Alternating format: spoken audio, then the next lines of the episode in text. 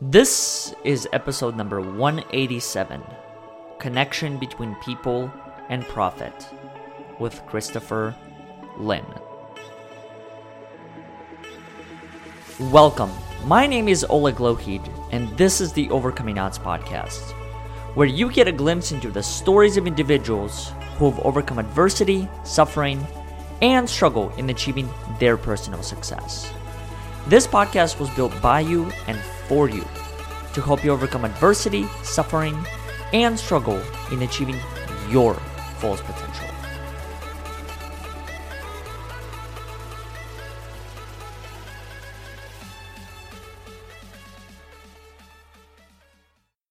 Before we get into today's episode, I would like to make a few quick announcements.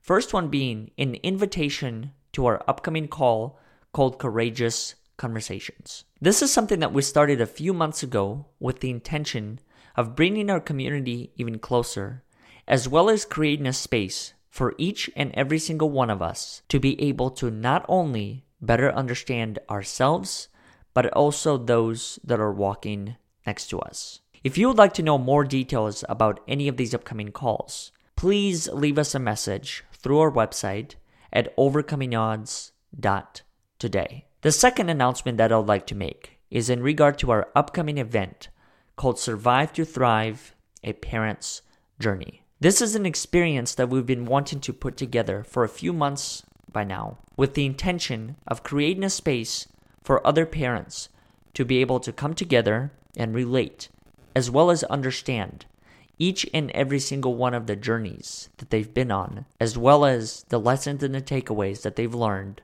through the hardship including COVID 19, as well as some of the other circumstances. If you'd like to know more details about this upcoming experience, please visit our website at overcomingodds.today forward slash events. The last thing that I would like to mention is if you have liked any of the previous episodes and continue to enjoy the content that we put out there, please consider leaving us a review on iTunes, Facebook, or Google so more people can hear these inspiring and courageous conversations. Now, let's get back to the show. Chris, welcome to the show. Thank you, Oleg. Thank you so much for having me. Absolutely. Thank you for being a part of it. And I, I believe I have to thank Sajal and the Facebook group that you and I yeah. are a part of. Yes. Um, that that have crossed our paths. And you know, one, one thing that I'll say about Sajal before we get into the episode is having met however many people by now, to me, she still is one of the handful of people that actually follows through on the things that she says she's going to do. And I think it's a very rare quality. And for the longest time, I didn't think it would be. But then having the ability to connect with others, it has become a thing that, and I don't think it has anything to do with as well with people being you know right or wrong it just it just is. People operate in their own ways but she's very special when it comes to being able to say hey i'm going to do this and she actually does it. Yeah and she continually does it does it right? And that mm-hmm. that's what makes her even extra special is not just hey you know let me connect you with so and so and doing that but then as she continues in her own life she keeps thinking of others and finding connection points. So she's absolutely a super connector. It's amazing. Do you find yourself following a similar path, or is it more of um, I don't know what the right word is, but like task oriented when it comes to making certain introductions for people, keeping certain people top of mind? How, what personally works for you when it comes to that? Yeah, when it comes to making connections, um, for me, it's a little you know, I'll be honest with myself. It's a little tougher for me to remember everyone. I mean, I, I meet so many people on a daily basis. It, it also comes with the job that I'm in currently in recruiting. Like I just meet mm-hmm. so many people every day. It's hard to keep track of everyone. So I have to actually put it on a, you know, I use my own personal CRM to track everyone. Otherwise I'm going to lose track of people because especially, you know, as I help people find jobs, um, there's no way I'm going to memorize or remember the hundreds and thousands of people that I meet. So um, for me, it's just a matter of really keeping the people who make an impact in my life top of mind all the time mm-hmm. and connecting with those people and cultivating those relationships. constantly. So do you find yourself focusing just on a handful, 10, 20, like 50 people? And then do those people, do you rotate them out every week, every month? So that way you get kind of like a new, I know it sounds, you know, very like machine oriented, yeah. but it kind of is the process. I mean, it's something I experienced myself as well. Having the ability to connect with so many people, they're just, when it comes to your bandwidth, at least my bandwidth over the course of a day, it's just not realistic for me to make 5,000 introductions. Yeah. Yeah. I, yeah, I'm the same way. And, uh, you know, that's even with my own personal friends, like very, very close personal friends is, you know, I'll forget about them for a week or two and I'll be like, oh my gosh, I haven't talked to them in a while. Let me just like send out a text message or give them a call. Right. It is we get consumed so quickly and so much like our brains can only hold so much information. Mm-hmm. And so I think that's important too, is to uh, forgive ourselves and allow ourselves to be that way. Like, you know, yes, we would love to connect with our best friends every day or our close pro- professional connections every day or every week, but things slip through the cracks, like things happen. Yeah. And um, just allow yourself to to do that and mm-hmm. it, will be a lot less stressful if you yeah. if you forgive yourself that way too yeah, that's what I've learned. And I've also realized that connection is just such an important aspect of life, not only when it comes to friendships, but even connection when it comes to the workplace. That I know that's something that you're in and the topic that you and I wanted to explore. And that's really just this connection between people and profit and why certain companies choose to prioritize one over the other. And I think the best way that maybe we can start off this particular conversation is by creating a space where you can share. Do, do you have any personal experiences, anything that kind of clicked for you or within your life where you felt that profits were becoming more of a priority than people like you that work within that organization? And if so, what was that like? Yeah. Um, you know, I think uh, where we're currently at in the pandemic and where we um where we see ourselves with a lot of layoffs, a high unemployment rate. Uh, you know, for example, I got un- uh, I got laid off earlier this year. Um, and you look at, but what really started me on this path was um, in previous roles where organizations, companies would disregard people as people, right? It was, oh, this sector in our business is no longer quote unquote profitable, or it's cheaper to do mm-hmm. this function somewhere else. Um, and so I saw, unfortunately, uh, I was at a startup and I was one of the very first team members in this department. And then I grew out of it, but I was, I consider myself lucky because they ended up letting that entire department go um, about a year and a half into my tenure and those were people that I learned with. Those were people I grew with, and uh, the reason they let them go was because they were like, "Oh, that you know, it's cheaper to do this function in one of our other offices."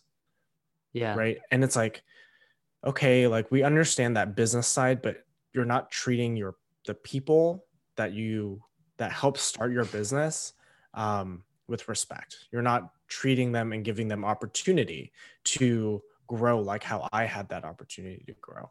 So, what are you doing to take care of those people? And I've continually seen those instances, and especially now during the pandemic, where you have organizations who uh, you have leadership who are saying, you know, we will take a like a 10% or 20% pay cut for like a month, and then we'll take it back and then lay a bunch of people off. Like those are conflicting values to me. Those those don't make sense. Where you have quite literally, you know, millionaires who can afford a pay cut, and then you have people who are on minimum wage who like are relying on work and need to work um, like 40 50 60 hour weeks um, and they're overworked in that sense. And then you say here you know what? Sorry it's not profitable for us to keep you. And that is what hurts me. That's what really irks me. And uh, that's what i'm i'm working to uh, change in the world how do you draw that fine line or what is that fine line then between outsourcing and choosing to keep it in-house because having been in business myself for however many years by now there for me you know it, it for sure is a difficult decision without a doubt when it comes to let when it comes to letting someone go because certain operating budgets do not allow just literally if you look at the numbers they don't allow a role Yep. and so in that case i've always found it a challenge to be able to have that conversation make that decision because outsourcing does become not necessarily cheaper but it, it's like the only option sometimes in order for an organization to survive with that role still being existent. How do you what do you see as a fine line between the two? Yeah, uh, you know, first is, is really looking at can you upskill your current employee base. I've worked, or I've talked with a number of leaders um, around the world, and one in particular sticks out in my mind where he had the option of outsourcing U.S. based employees uh, work to India, and um, the of you know with it being india and china asia those asian countries they have a much lower cost right per employee to get the work done mm-hmm. So what they ended up doing was he created a program where he said you know what? We are not going we're going to minimize the impact that we have as a organization and focus on upskilling our current workforce. That way the ones here in the us can do other jobs. They can do other things that are um, more going to make more of an impact and that require a bit more skill than if we were to outsource those roles. If that's an option, I would absolutely take that because there was he actually did a cost analysis and there was a high or lower cost to upskilling your workforce than um, trying to hire those other positions somewhere else Mhm. and, and then outsourcing. Mm-hmm. So if that is an option, that's absolutely the number one thing that I would focus on. And also being in, you know, from the talent development space, you know, you always want to be learning. So you always want to have growth be your first part of your strategy.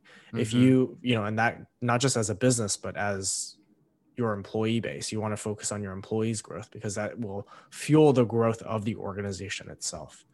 From there, I mean, if you really have absolutely no choice, right? And I understand that those things happen. It's about being human about it. Mm-hmm. Can we can you be human and treat humans as or your employees as humans? Can you treat them with respect? Can you leave them their dignity at least? There's this terrible, you know, sense and and practice of let's rip the band-aid off and then just kind of boot people out the door Mm-hmm. Because it's easier for the employer, not for the employee, right? Just because it makes you uncomfortable as an employer does not is not an excuse to treat people like crap. So you we've got to focus on how do we make this easier for the people that we have to unfortunately let go, right? Mm-hmm. and and so it's important to uh, put that humanity back and being transparent on why those things are happening and Mm-hmm. i think especially if you are transparent as an organization and you really show why things are not sustainable in the way that they're currently at or they are holding back the organization people are a lot more accepting they won't like it but they will understand versus just being given the boot Mm-hmm. And I think that's probably one of the challenges, at least in my opinion and my understanding of the time that we're living, because I've I've noticed that this concept of cancel culture has become very evident. and in certain situations it is like the go-to. I've experienced that multiple times when it comes to the speaking world. Just literally being canceled for certain Yeah. things you know, and there's just no explanation, nothing. It's just like, hey, no longer needed. And it didn't used to be like that. And I'm not advocating for necessarily going back to maybe the old ways because evolution is part of the journey. And so I think it, everything is not even necessarily meant to evolve, but it's going to evolve one way or another.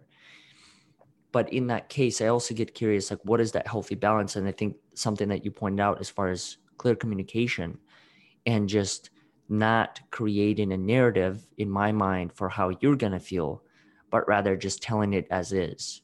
And then from there, it's almost uh, lifting the responsibility off of my shoulders and thinking that, oh, you may f- think X, Y, and Z, you may feel this way, because in reality, that is your journey to embark yeah. on, as well as it's my journey to be able to tell the truth when it comes to it. Yeah, I mean, let's make this a personal thing, right? Is when you're in a relationship with someone, it, it can be you know platonic or um, romantic, whatever. Mm-hmm. It, but um, I'm sure everyone has been lied to, right? Or has had a truth withheld from held from them. Mm-hmm. I mean, like, how does that make you feel? Like, think about that and then apply it to the business sense, right? Is yeah, you know, you don't want that betrayal to kind of happen um, and so it's really important to ha- be clear. And I think that that's a big miss from a lot of organizations because they feel like, you know, we shouldn't share this information. It's too much information to share. It's going to make people nervous. But if people know what's happening, like people aren't dumb, like we're yeah. not stupid, like employees are not dumb. They know what's happening. You know, if again, with the pandemic, people knew that there was going to be some fallout from it and yeah. that very likely their organizations were going to be impacted in some way. Um, whether it came to layoffs or not, or budget cuts, you know, it, it came in some form and people knew that was going to happen intuitively. And if you withhold that as a leadership group or as an organization and pretend like everything is fine, you're only fooling yourself and you're only going to hurt yourself down the line. Mm-hmm. What are you personally focusing on right now? Because I know that you're relatively big on doubling down on your strengths rather than your weaknesses. What you know during covid this is the the time of the episode that we're having right now is during covid-19 so in in this time what what's your mindset? Where are you at with everything? Yeah for me i'm really just focused on what i can do for others. Um, that's always been my passion. That's always been something i've focused on. Um, so I started my own podcast, really highlighting other leaders in the in the area that do deliver a great employee experience that really do put people first. They really think about humans before they think about anything else.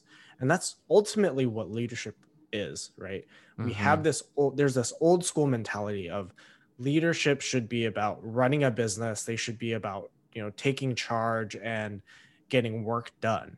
Whereas now we're really sh- we are seeing a shift towards leadership being about the humans and really being focused on people and right that's the servant leader. Mm-hmm. but we're not all the way there yet so i want to help other organizations get there. And i want to do that by showcasing different people in the world who are doing an excellent job at that. Where did you learn what leadership or what good leadership looked like? Yeah um you know I'll, I'll, start back from when i was a kid because I, I, like to give this context is i did not learn it or know it off the bat.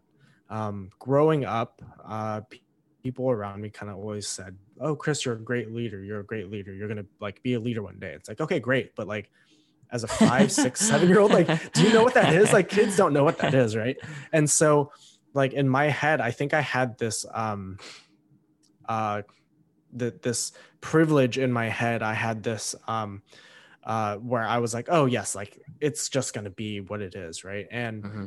it didn't come until i was in an organization where i did not have the authoritative power of a of a leader what i thought was a leader.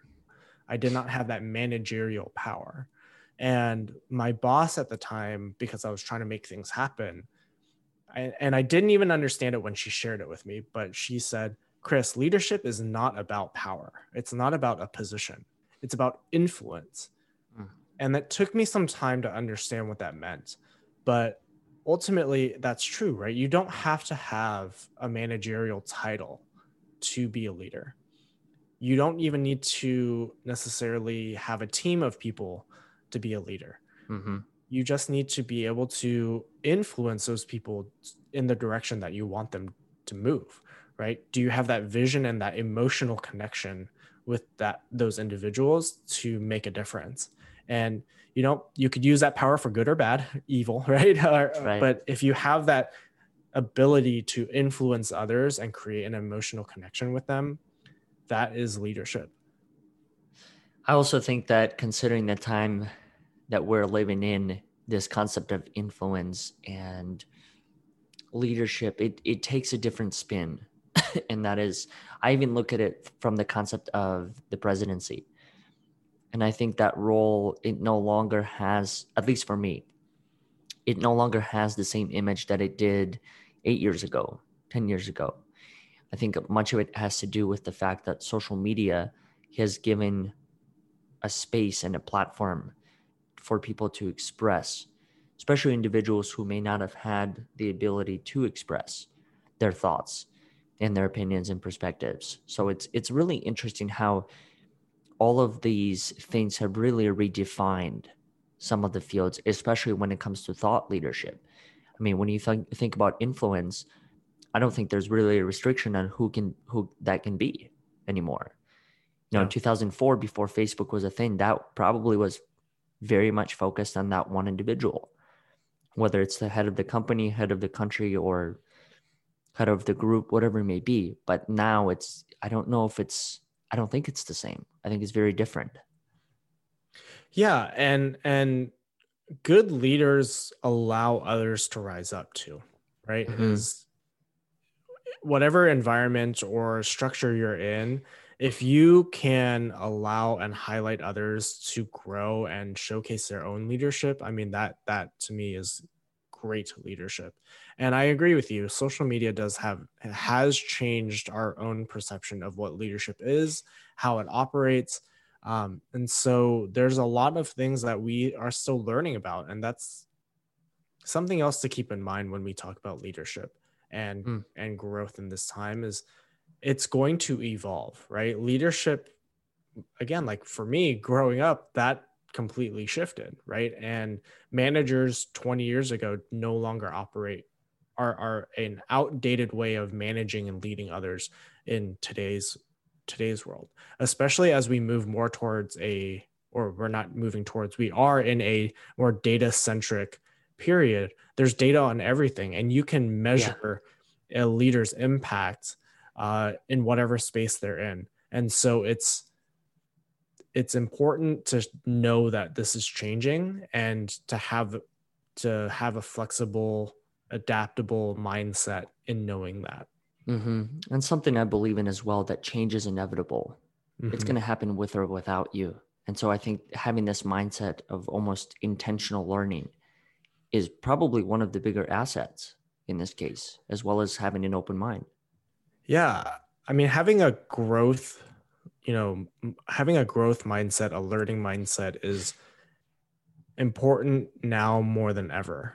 Mm-hmm. We need to like no one knows it all. Let's just admit it. Like let's stop let's stop pretending like everyone knows everything. Um I will be the first to admit that, you know, I'm even though we might sound confident as individuals and as mm-hmm. leaders, we need to be the first to admit that we don't know everything. There's much, much smarter people in the world who do what we do, study what we do.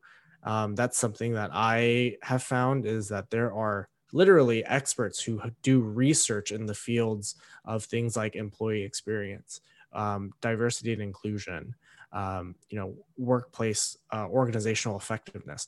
I'm by far not in that in that uh, right. world of research but we need to know that we can constantly grow and learn new things and that the thing that we learned yesterday may not be applicable today like yeah. it might not be true today and um, we need to learn from every experience that we go through that includes our successes as well as our failures something that i thought was really uh, interesting something i learned was if you have a organization that's uh, and i think most organizations operate this way where you complete a project and the manager asks the employee you know oh well what did you learn? And let's say that employee um, failed right? They might have 15 things that they learned.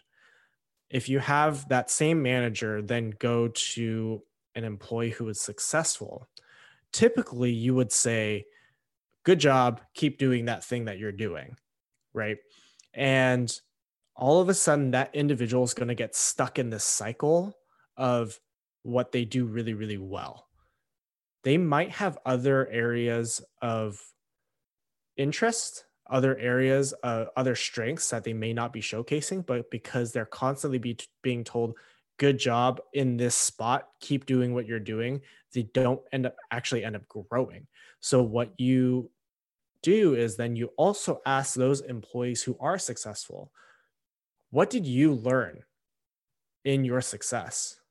What could you still have done better? Or what what were some opportunities that you found? or what is an area that you want to learn in next time or do next time and mm-hmm. that allows and continues that growth mindset so you do truly have a learning culture and you allow people to grow within their roles whether or not they are successful or not mm-hmm. i think one of the challenges for why such question may not get asked is because success at least in my opinion, is viewed through this lens that it's completed work. It's kind of, you know, the end of the journey.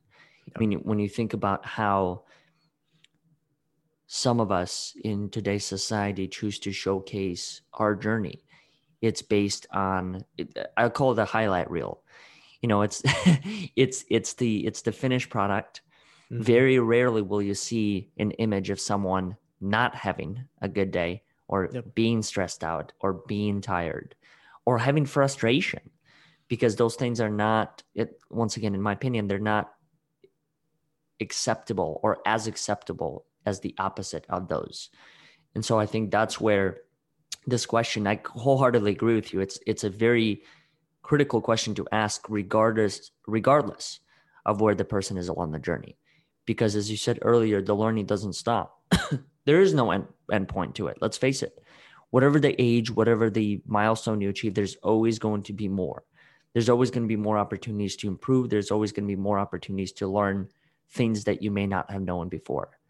And so I think it really just boils, at least the way that I perceive it, it boils down to establishing your own sense of accountability and responsibility where you can continue to ask those questions regardless of where that person may be along that journey even in situations where they've exceeded all of your expectations. Just know that there's a layer beyond that. Yeah. Um, you know, I'll, I'll, give another example. Um, I manage one individual um, and I, and I say manage and I won't say lead because I, I do feel I reflect on, the, or I think about this guy all the time. His name is Trent. Um, he was really, really good in one area of his job. Mm-hmm. And because he was really good at it, um, I always pushed that task onto him all the time. Every time it came up, I was like, hey, Trent, like, here you go. Like, you're really good at this. Go do that thing. And um, he told me, you know, about a month in, he was like, Chris, I, I'm good at that, but I don't like doing it. Like, mm. and there's a difference to know between strengths and passion, right? Is, you know, we, we as managers tend to look at strengths as as leaders of our team and we say okay like here's a, here's the puzzle here's the puzzle pieces of our team and let's put them together and maximize strengths. But are those strengths things that your your team wants to do? Are those areas where your team wants to grow in? Yeah. Right? Um and especially as we start looking at you know that that's just not how the way the world works. Like like you're not going to be able to find a that puzzle is not going to stay a perfect puzzle all the time. Correct. You know for one project it might be one way for another project it might be another way. And again as we look at a growth mindset people on your team or people around you are going to want to do different things. They're going to want to explore different things. So you'll have to allow that shift to happen. You have to allow people to change the shape of a puzzle piece that they are because they might uh-huh. want to fit in a different area. Yeah. Chris, what's the best way that people can connect with you? Do you have anything that's coming up as part of your work that people can be a part of? Yeah, thanks for asking. Uh, I, uh, like I mentioned before, I have a podcast. It's the Leading People First podcast. You can find it anywhere uh, you get podcasts. Um, and we're also on Instagram at uh, Leading People First. And you can follow my personal account on Instagram, Lead with Chris, um, again on Instagram or also on LinkedIn.